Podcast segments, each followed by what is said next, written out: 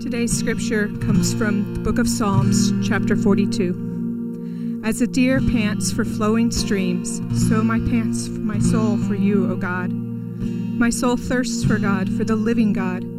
When shall I come and appear before God? My tears have been my food day and night, while they say to me all the day long, Where is your God? These things I remember as I pour out my soul how I would go with the throng and lead them in procession to the house of God, with glad shouts and songs of praise, a multitude keeping festival. Why are you cast down, O my soul, and why are you in turmoil within me? Hope in God, for I shall again praise him, my salvation and my God. My soul is cast down within me, therefore I remember you from the land of Jordan and of Hermon, from Mount Mizar. Deep calls to deep. At the roar of your waterfalls, all your breakers and your waves have gone over me. By day, the Lord commands his steadfast love, and at night, his song is with me, a prayer to the God of my life. I say to God, my rock, Why have you forgotten me? Why do I go mourning because of the oppression of the enemy? As with a deadly wound in my bones, my adversaries taunt me, while they say to me all the day long, Where is your God? Why are you cast down, O my soul, and why are you in turmoil within me? Hope in God, for I shall again praise him, my salvation and my song. You may be seated. Well, good morning, church. Uh, this is a, a, special morning, not only because all Sunday mornings are special, but we have a, a guest uh, preacher here with us this morning. So, Nate Gast.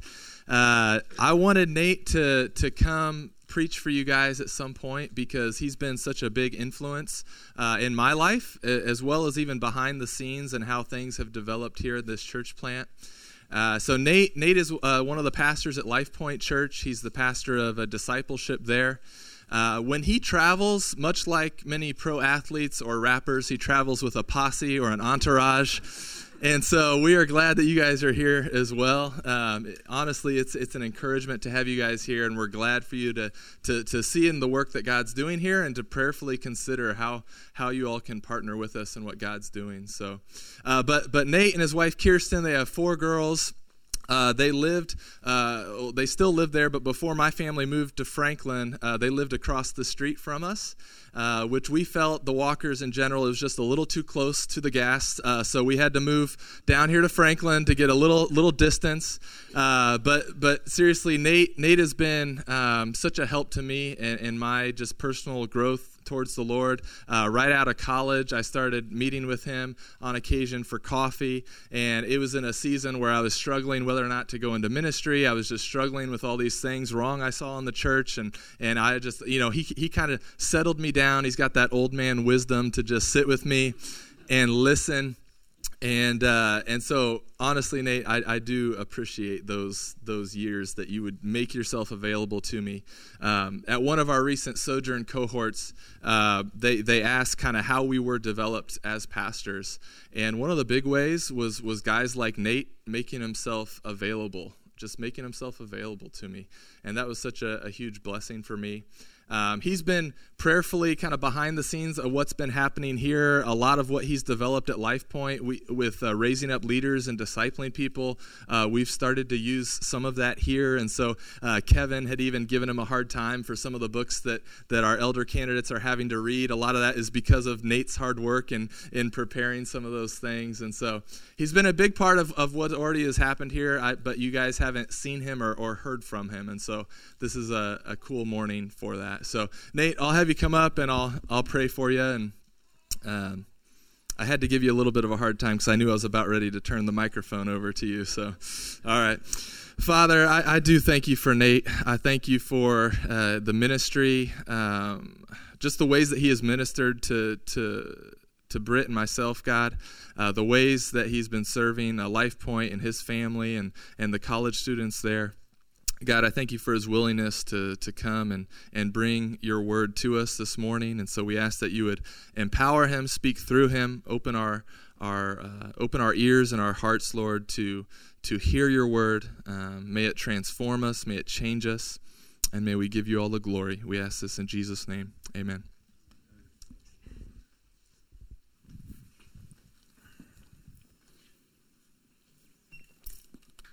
Well, it's good to be back here. Uh, the last time I was here, I think, was your launch Sunday, which was a little over a year ago. Um, and so it's good to see all the things that God is doing down here. Um, you should be encouraged with the fact that even now, when I meet with Grant, uh, pastors, a lot of times when we meet, uh, we kind of commiserate. Uh, we talk about what it's like walking with the flock and stepping in all the manure and things that, that sheep tend to leave behind. But Grant has never once uh, said anything that was in any way uh, discouraging to you guys as, as a flock, and uh, he has nothing but uh, but positive things to say about you guys. He's very encouraged, and um, and then by proxy that comes to me as well. Uh, just thinking of all the things that the Lord is doing in congregations uh, that are not mine, and um, and so we are encouraged by what's going on just ten miles down the road. Um, how the gospel is going forth and the name of Christ is being made known. So, if you do have your Bibles, I would encourage you to open to Psalm 42 and to keep them open throughout the sermon because we're just going to walk through the text. And, and it's really helpful if you can see it uh, because I, with any sermon that you guys hear, uh, you should not just take your, your, your pastor's word for it. You need to see it in the text, make sure it's there. And so, always hold us accountable uh, by doing that. Now, I want to give you a, a, little bit of a heads up that this morning's message may be a little bit heavy. Uh, it may be a little bit painful uh, because this is a very personal topic, and, and not just for me and my life, uh, which I'll contextualize in a moment, but also, uh, no, no doubt, for some of you as well. And that's why I love the Psalms, because there's a rawness to them, there's an honesty to them. And, and one of their purposes is to awaken our emotions and to show us that it's okay to, to feel deeply uh, about things because we were created as affectionate beings. And, and I don't know if your, your church is anything like mine. We're really good at, at kind of shaping the mind and, and giving you doctrinal lines and good theology. And I think sometimes that, that, that becomes a little bit of, a, of an impediment to, to feeling the faith. Uh, that, that we have been commanded, I think, to feel and to feel properly at times, even though our emotions are not trustworthy all the time. But neither is our thinking. We think wrongly about things as well. And, and yet that the Psalms give honest expression, I think, to daily life. And so pay attention in as you read through the Psalms how often words like joy and despair and crying and longing, how often they jump off the pages to us. And they're really rich but the Psalms can also be very difficult because they don't fit so neatly into the defined lines of our doctrinal expectations. We have no problem saying verses like Psalm 103:1, "Bless the Lord, O my soul, and all that is within me, bless his holy name." But we are puzzled when we get to Psalm 137:8, which says, "O daughter of Babylon, doomed to destruction, blessed shall he be who repays you with all that you have done to us." What do we do with a verse like that? So, in this way, the Psalms could be messy, but I, I, think they put flesh on the bones of doctrine. And I can't remember who said it, but I remember a theologian saying, We get our theology from Romans, but the Psalms give us our thunder. And I really do believe that the Psalms are the heart and soul of the Bible. When doctrine proclaims God's omnipresence, the Psalms ask, Where are you, God? in an honest and candid moment. When doctrine says, I can do all things through Christ, the Psalms cry out for help when all strength seems to be gone. And when doctrine says, wait patiently on the Lord, the Psalms say, How long, O Lord, will you forget me forever? And so reading the Psalms is like driving up to a million dollar home. Everything looks like it's supposed to. The, the, the lawn is manicured, uh, the shrubs are trimmed, all the rocks are put perfectly to accentuate the landscaping. Um, but if you go up to any of these rocks and you peel them back, you're going to be greeted with worms and spiders and, and, and bugs that are crawling around in the darkness. And it's similar in the church. We're really good, really good at presenting perfection. And yet I've pastored long enough to know that all of us have creepy, crawly things under the rocks of our own lives doubts, sadness, despair.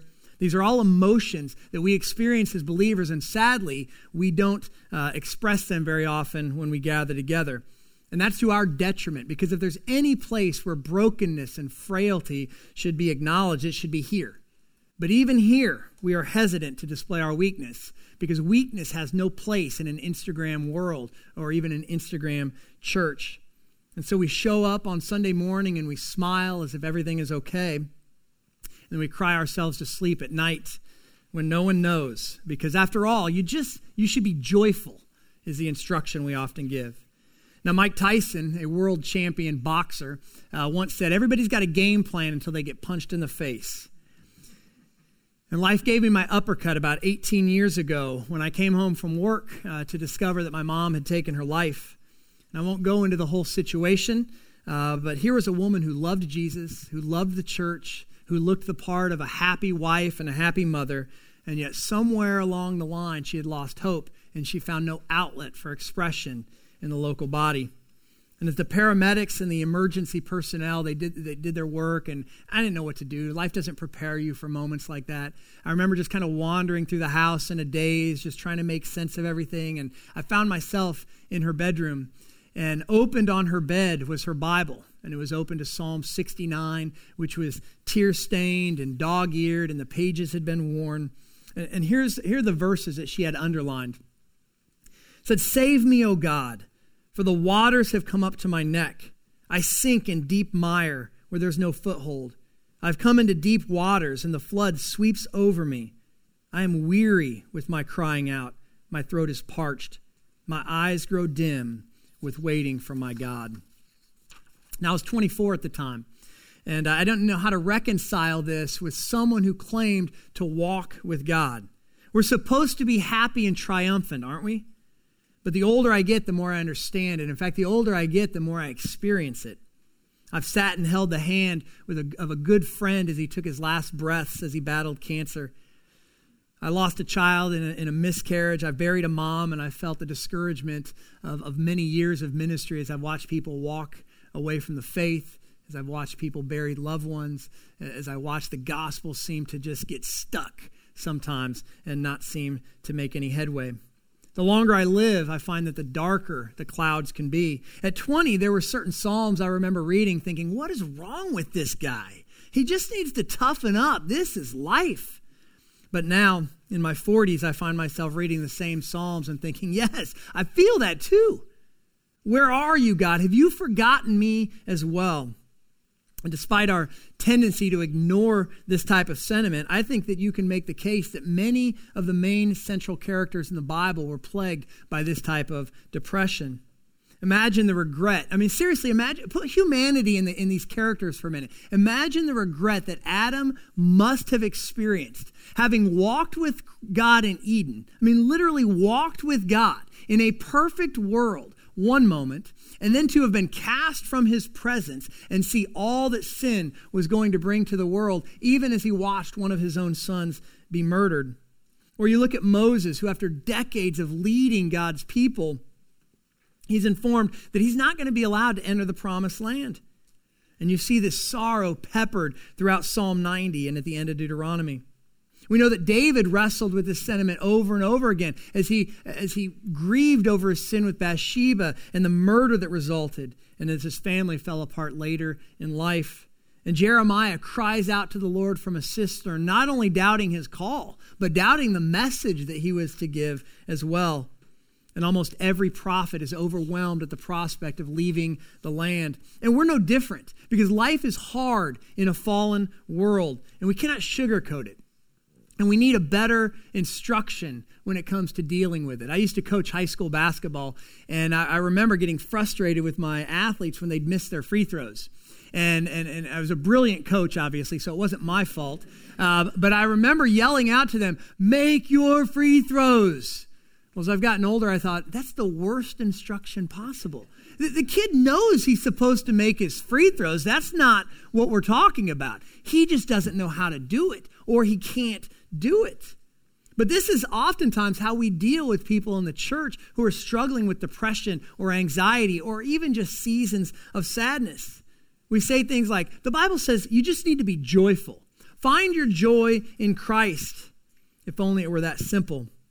Some of you have been battling chronic pain in your bodies for a long time and relief just doesn't come.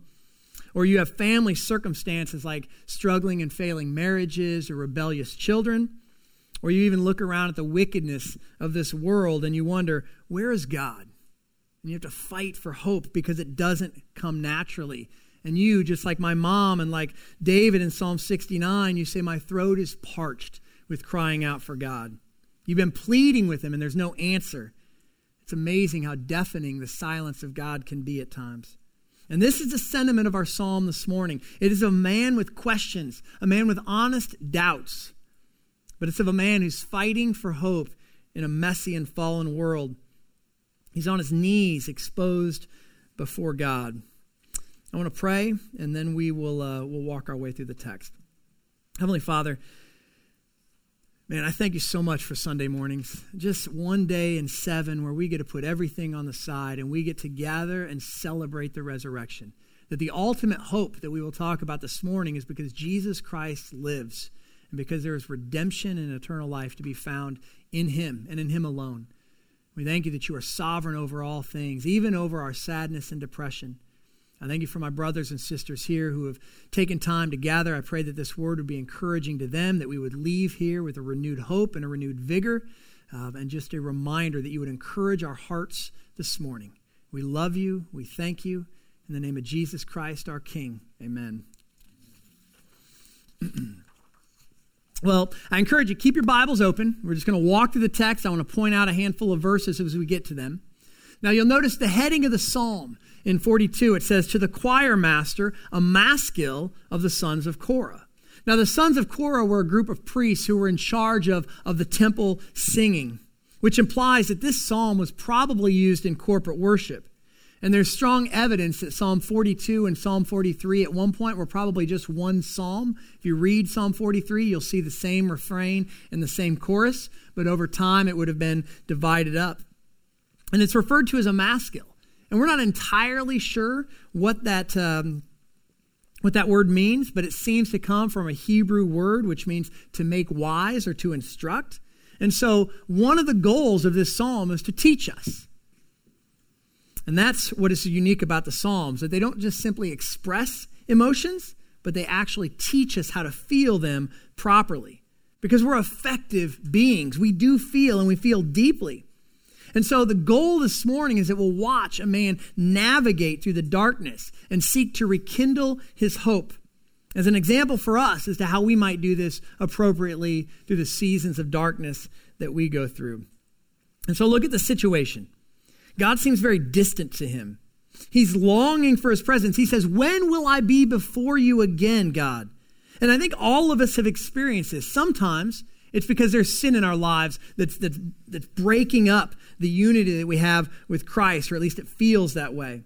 And sometimes it's simply because God has chosen to lead us into the wilderness, to, to, to, to shape us and to train us and to pull back his presence that we might know what it's like to thirst for him even more. And those are times when our prayers bounce off the ceilings. Some of you guys know what I'm talking about. And we begin to question God's goodness and his purpose for us. On top of that, this guy's being mocked. His enemies are standing around, and you see verses 3 and verses 10, they're saying, Where is your God? That they see a crack in his armor and they seek to exploit it. And that mocking continues today. I came across a billboard a few years ago, and it just said, The rapture. 2,000 years of any day now. You know it's nonsense. We're mocked at every turn for our view of marriage and sexuality, even our view of creation. And you'll hear our culture say, it's time to move out of the Stone Age and realize that there's other answers for these things. All that Bible is, is fake news. And Jesus told us that we would be mocked. And I'm always baffled at how surprised so many in our culture are when it actually happens. Jesus said, if, we, if the world hated him, it's going to hate us as well. In fact, that some of the markers, I think, of being Christ like are that our culture will not embrace us at every turn. So we got to stop being surprised. But it's not always an external enemy that plants these questions. Sometimes they come from within. And haven't we all asked, God, where are you? And if you're here, why aren't you doing something? And if you're good, why are you not delivering me from this trial? This is where this man is. He wants God to show up. Look at the descriptions that are used. Verse 2 I thirst.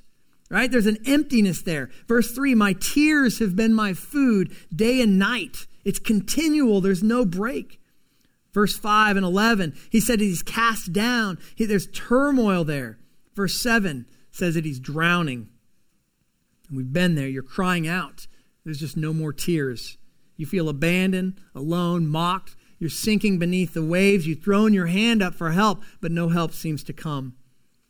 But I want you to notice that despite all of this, verses 5 and 11, they provide the chorus for this psalm. Look at what it says Why are you downcast, O my soul? Why are you in turmoil within me? Hope in God. That's the theme. Hope in God. For I shall again praise him, my salvation and my God. And that's the point this morning. How do we fight and kick at the darkness when it seems overwhelming? How do we learn to feast on joy rather than on tears? So I'm going to point out a number of things uh, that the psalmist does to combat the despair. And I'll give you a heads up. I'm going to break all the preaching rules, okay? I don't have three points. And as a good Calvinist, I don't even have five. So I have seven points. So we're going to go through them pretty quickly. All right. Grant said the nice thing about preaching with only one service is I don't really have to be done. Um, and I don't have to worry about being invited back either. So. Um, so we'll go through these relatively quickly. So the first thing that he does is he speaks honestly. Right? He voices an honest concern to God. He says in verse 9, God, why have you forgotten me?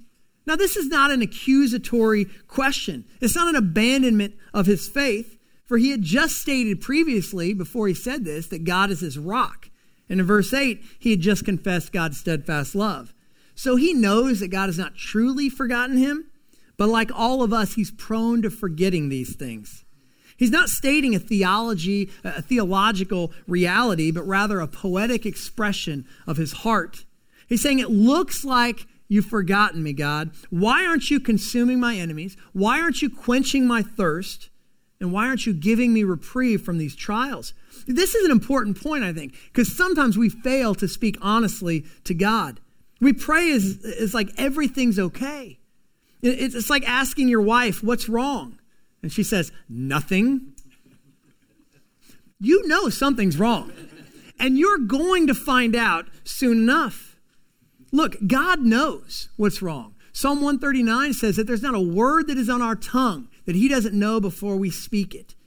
So you can't tell God something that He doesn't already know. And I encourage you to do this. When we gather together, fight the urge to, to, to pray piously, like everything's fine when it's not. Cry out when you need to. Be honest with each other and with the Lord. We gather together and we say, Lord, thank you so much for your goodness to me. When reality, our, our, our voices are going, God, I don't, I, don't have, I don't know what to say.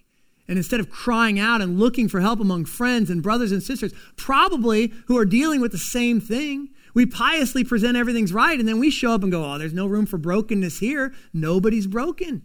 Everybody's smiling. Everything's fine.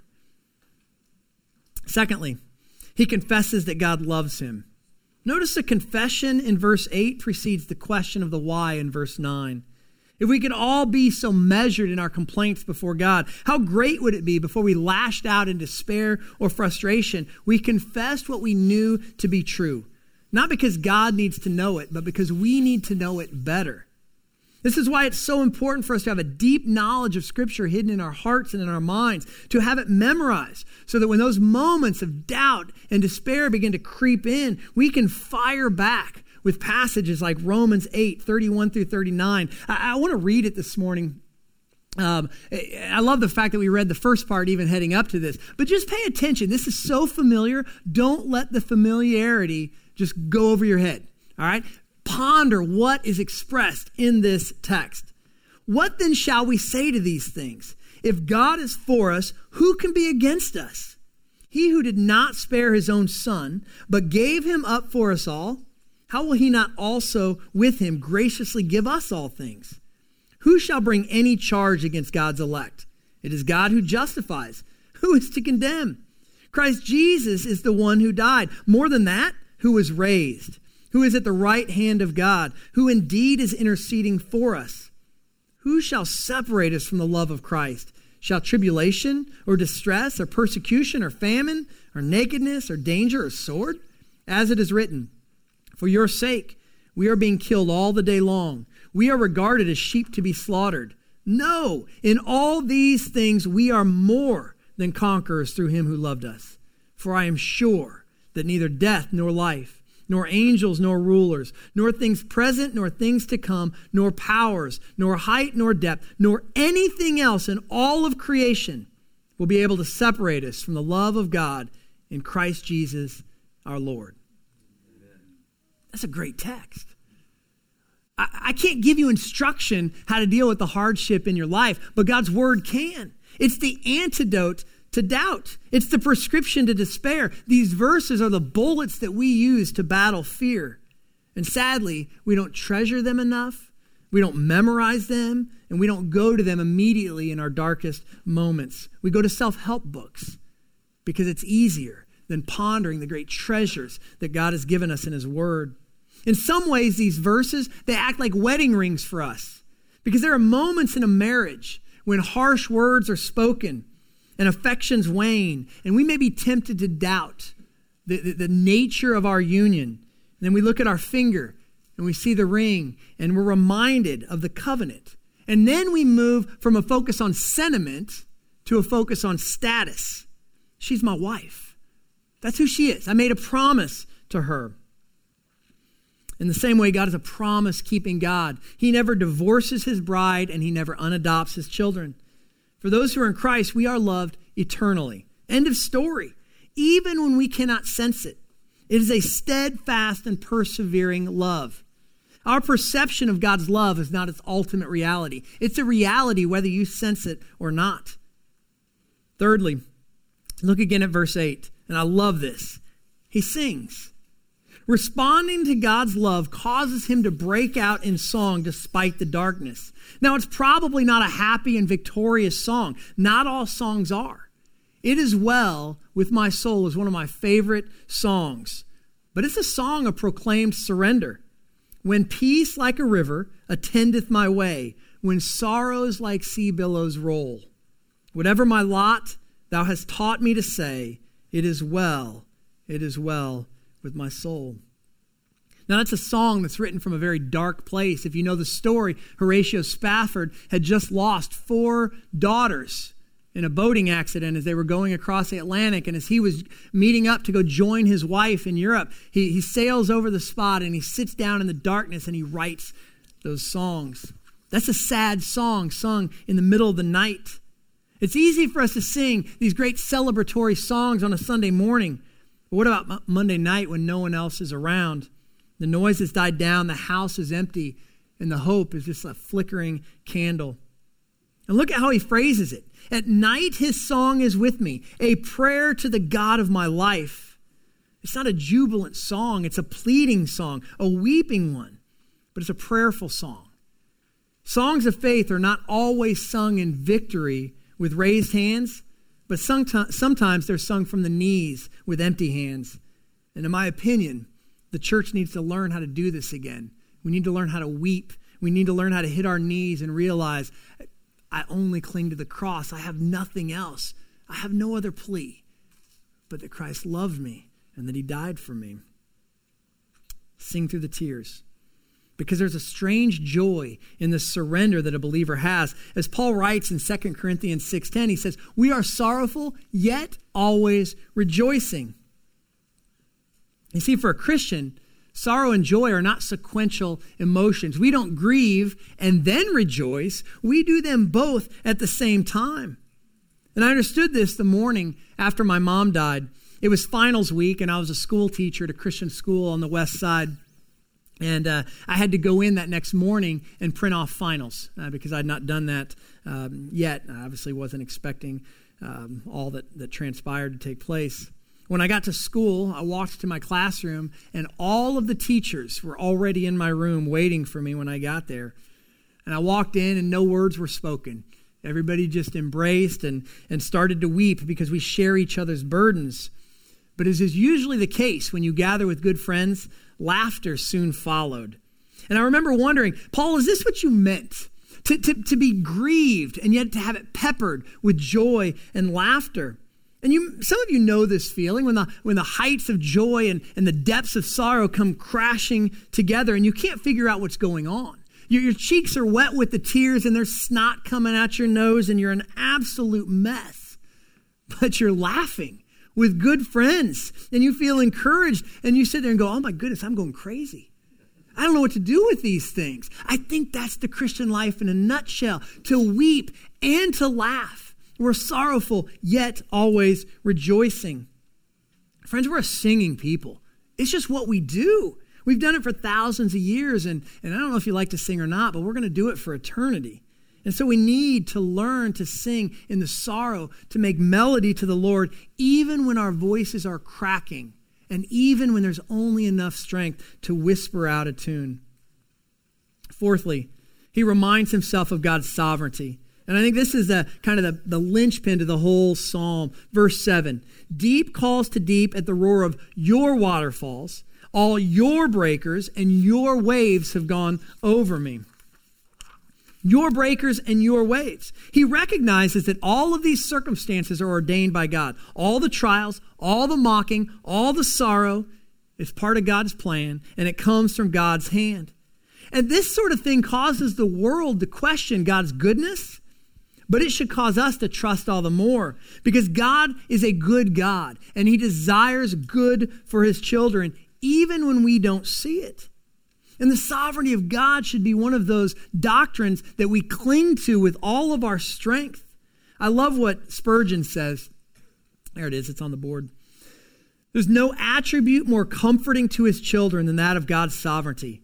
Under the most adverse circumstances, in the most severe trials, they believe that sovereignty has ordained their afflictions, that sovereignty overrules them, and that sovereignty will sanctify them. There is nothing for which the children ought more earnestly to contend than the doctrine of their master over all creation, the kingship of God over all the works of his own hands, the throne of God and his right to sit upon that throne. It is God upon the throne that we love to preach. It is God upon the throne whom we trust. He is God of the storm as well as God in the storm. And sometimes he leads us into the wind to bend us and to break us. And I'm reminded of another Spurgeon quote when dealing with trials in his own ministry. He said, I have learned to kiss the wave that throws me against the rock of ages. I've learned to kiss the wave that throws me against the rock of ages. In the same way, may we learn to treasure any circumstances that force us to cling to Christ because he's all that we've got. Think of the grace that's there where God wipes away every support beam you've got till all you have to cling to is Christ. That's his goal. That's why the trials exist. Next, the psalmist looks back. And it's interesting to see what he remembers. Verse 4 These things I remember as I pour out my soul, how I would go with the throng and lead them in procession to the house of God with glad shouts and songs of praise, a multitude keeping festival. Interesting, the things he remembers are not just the good old times, he remembers worshiping with other believers. One of the things that can happen when we despair is that we begin to throw our own little pity party. That's what my mom, my mom would say. Stop having a pity party. Now, isn't this what Elijah does in 1 Kings 19? You remember the story? He just challenged the prophets of Baal. He went around mocking them, and God showed up and threw fire down from heaven, a tremendous victory. But Jezebel isn't happy about this, and she threatens to kill him. And so he flees. He stands up to 400 prophets just fine, but the queen so much as says boo, and he takes off running. He goes into the wilderness, and the text says, sat under a broom tree and asked the Lord if he could die.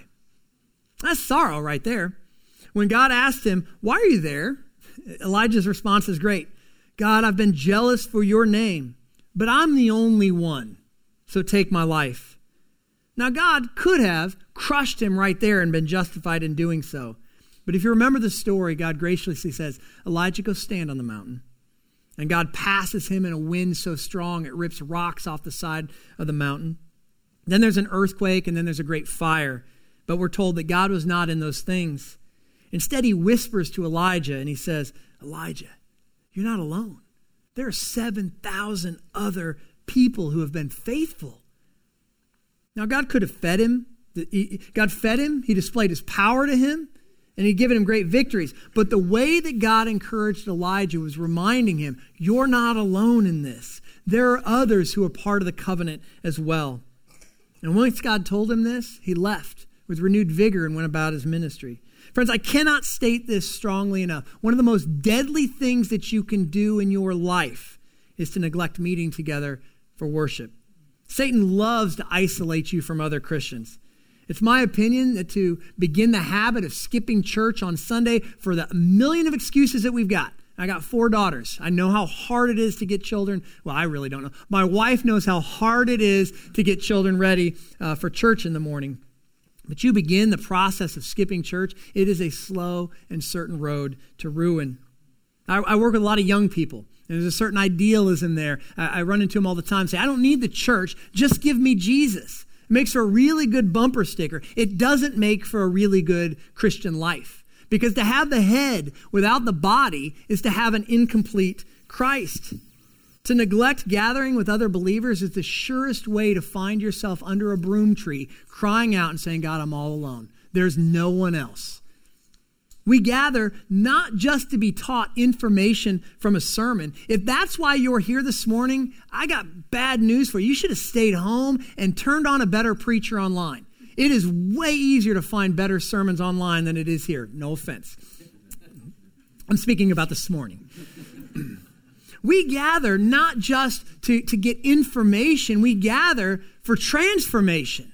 We gather that the Holy Spirit would be used in our lives as we pursue holiness through our intellect as we gather things, but that our hearts might be encouraged with one another as well. Because when we gather on Sunday, we celebrate the resurrection. It's why we, it's why we meet on Sunday mornings to remember the cross and to sing, even when our hearts are far from the lyrics. Because we don't always mean it. In an honest moment, when you sing, Take my life and let it be, consecrated, Lord, to thee, do you realize what you're saying? And sometimes we don't mean it, but we, we, we, mean it more as a prayer. I hope to stand into these things, Lord. That's where I want to be. And so I'm going to say it and I'm going to sing it with my brothers and sisters. And so we make these, these lyrics sometimes more of, of a request than a fact. We also gather to hear others sing. One of my favorite things to do, I just got back from a conference with 8,000 college kids, uh, and one of my favorite things to do during that conference was to just sit and listen. And just listen to 8,000 people sing and let my heart be encouraged. And so there may be times when you gather on a Sunday morning and you say, I, am just mouthing the words. There's no real, I, I can't muster up enough strength. Just sit and let your brothers and sisters listen to their voice. Let them encourage you by their singing. We gather in celebration for sure, but we also gather in support and in grief and in service to our King. Collectively, together, right? Christ dies for his church, his bride, collectively, all of us.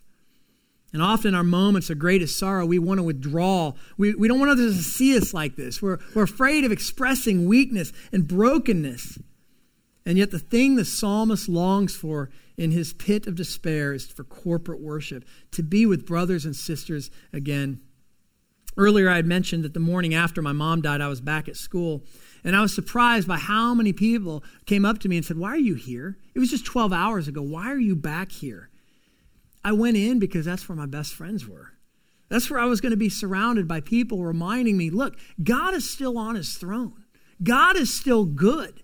This is a season of despair, and let us grieve and let us grieve well. But there is hope because God has an abiding presence with his people, and his promises are certain. I don't care who you are, if you think you can make it through life without each other as a Lone Ranger Christian, you're naive at best and you're a fool at worst. And so I encourage you don't take these moments that, that we gather together, don't take these lightly. I spend a lot of time reading about the persecuted church because it just brings perspective to my life. Um, and these are men and women who will risk their lives just to meet up. They just want to see another believer. They just want somebody else to pat them on the back and say, You too? I thought I was the only one. And to be encouraged just by the presence of being around other believers. If only we could regain that in the United States, to appreciate walking in and being around each other. We are family. And the church is one of the means, along with the promises, but the church is one of the means that God has given us to help us persevere in the faith. And for the psalmist, it's just not this empty sentimentalism, it's a real encounter with God via meeting with people. Can we annoy each other? Yes. Are people going to say dumb things all the time, every Sunday? Is this a perfect church? Absolutely not. They're, they do not exist. And if you find one, don't show up because it won't be perfect anymore. But this is family. Like what you guys have here is this is family. And despite the dysfunction, there should be something very comforting about walking through those doors on a Sunday morning and coming into this house. It's the same with your, with your own family, isn't it? Every, every family has that uncle that they don't talk about. And if you're trying to figure out who that uncle is, it's you, right? You know that. Some of you are that uncle. And you may not know the dysfunction. Nobody knows the true dysfunction of their family until they get married. And their wife shows up at the first Christmas, gets in the car to leave, and goes, Whoa, your family is messed up. And you smile and you go, Yeah, I suppose we are, but I love it. It's home, and we put the fun in dysfunction. I'll let you do the uh, phonetics there. Sixthly, and we're wrapping this up but he looks forward. So he looks back and he looks forward. Verse 2 When will I come and appear before God? When will I see him? And then in verse 5 and 11, he says, I will again praise him, my salvation and my God. He knows the promise. Notice that he's not necessarily praying for relief, he's not even asking for his enemies to be destroyed. Rather, he is seeking the very presence of God. He wants more of God. He knows that's the only thing that will quench this thirst. Friends, the season of struggle is temporary. It's a season, that's it. And the trial's real. I don't want to diminish that. But it pales in comparison to the satisfaction of having God as your supreme treasure. This is what Paul expresses in 2 Corinthians 4 16 through 18. So we do not lose heart. I think it's up there. Is it up there? There we go. So we do not lose heart, though our outer self is wasting away, our inner self is being renewed day by day. For this light momentary affliction, look at this light and momentary affliction is preparing for us an eternal weight of glory beyond all comparison. It's not even worth comparing as we look not to the things that are seen, but to the things that are unseen. For the things that are seen are transient, but the things that are unseen are eternal. Now, Paul's trials are not light by any earthly standard beaten, shipwrecked, imprisoned but they pale in comparison to eternal things.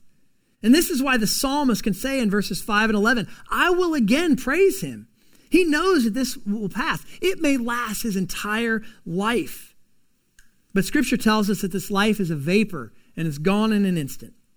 Friends, it is okay to wail, but we cannot wallow because Jesus lives. Now, if he were still in the tomb, then there's nothing but sorrow and hopelessness. And, and what does Paul tell us? That if Jesus is still in the tomb, we of all people are most to be pitied. But if you are in Christ and you have placed your faith in Christ, you've given your life to Christ, then there is an eternal hope because Jesus lives. And finally, and almost all the previous points fit into this. And so this is kind of your application point for the, for the morning. He preaches to himself. And this is the essence of the chorus in verses 5 and 11. You look at it. He says, Why are you downcast, O my soul? Why are you in turmoil within me? Hope in God, for I shall again praise him, my salvation and my God. He poses a rhetorical question that is designed to awaken his heart.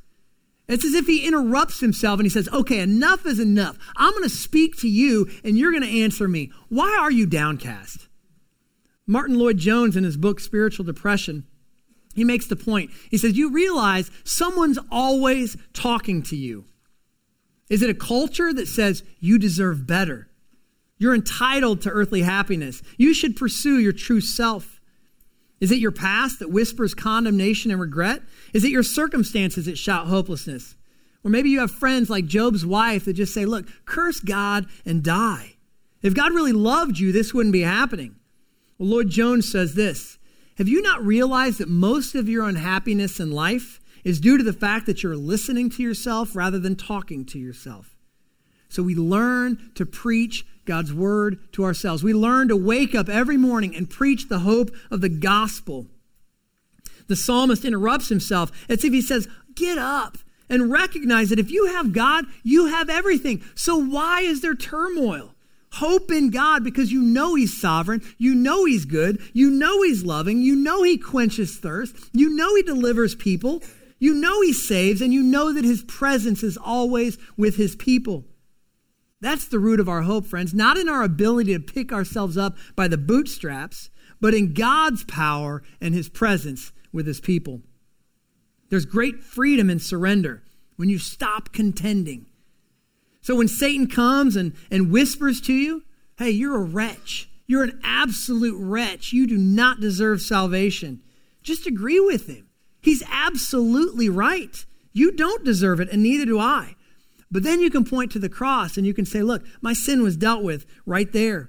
And that empty tomb, that's the victory that Jesus has gained for me. And because of that, there is no condemnation for those who are in Christ. So, yes, Satan, you're right. I don't deserve it. But let me tell you what my great Savior has done on my account, and I'm banking on that. And so when the world tells you that you deserve a better situation than what you've got, you remind them it's coming. There's an eternal weight of glory that far surpasses anything that this world has to offer. These are just shadows. This is not the best life now. That's a bad title to a book. You wouldn't trade anything that when we see the beauty of our risen Lord, there's none of us who's going to say, Man, I really wish I'd have spent more time enjoying these pleasures. Christ is our satisfaction. That is our greatest treasure. That is where, at his right hand, are pleasures forevermore. And so when you preach the gospel to yourself, this is important. You're reminded of your helplessness. You're reminded of your need of God's provision. You're reminded of the beauty, the majesty, and the sufficiency of Christ. He's all you need. You realize that you're free from sin and death and condemnation. You remember that you share in Christ's ultimate victory and the promise of salvation through faith. In short, the shadows, the darkness of this world begin to disappear in the radiance of the beauty of Christ's face. Friends, this is how we hope in God. We're going to take that phrase, hope in God, which is at the center of this psalm. This is how we do it. We preach the, the gospel to ourselves every day. We build our lives on the rock, and though the storms come, we stand firm in hope. Sometimes we, we read that story in Matthew 7 about the two men who built, one on the sand, one on the rock, and we forget that the storms came to both houses. One just stood firm in the storm because it was built on Christ, a sure and steady foundation. As we sang this morning, a sure and steady anchor. At some point, you're going to have to figure out where you're going to seek shelter when the storms come. Is it going to be your job, your 401k, your ability, your goodness? Will it be a powerless idol or a false religion whose God is still in the grave? If that God's still in the grave, then how in the world can he provide any sense of hope for you? But Jesus conquers death, the last enemy, the scriptures say. And so, because he has done that, he's the source of all of our hope. remember reading, a, you guys remember the tsunami that struck in the Indian, Indian Ocean, ah, it's probably 10 years ago. Time goes a little faster when I get older. I remember reading the testimony of a man through that, through that tsunami who came to know Christ. And he said the, the moment for him was he was being swept down the street in the water, and he looked, and there was his idol floating right beside him. And he said, at that moment, he said, if this idol, if this God can't save himself from a tsunami, then what hope do I have? And he began investigating the Christian faith because he'd heard some missionaries were in town doing some relief work. Look, friends, life is hard, even for God's people. In some ways, God has told us we will have trial in this life. Samuel Rutherford reminds us of this. He says, Your rock does not ebb and flow, just your sea. And so may we be a people who build our hope on the sure foundation so that when the waves come crashing down, we feel like we're going to we feel like we're drowning we can say god is my rock and my fortress. Uh, why am i scared? Why am i at turmoil within me? If i have the promises of god i have everything. And so fight for hope friends even from your knees especially from your knees. For you shall again praise god. He is our salvation our refuge and our supreme treasure. He's a good god and he desires good for his people and he's a promise keeping god. Amen? Let me pray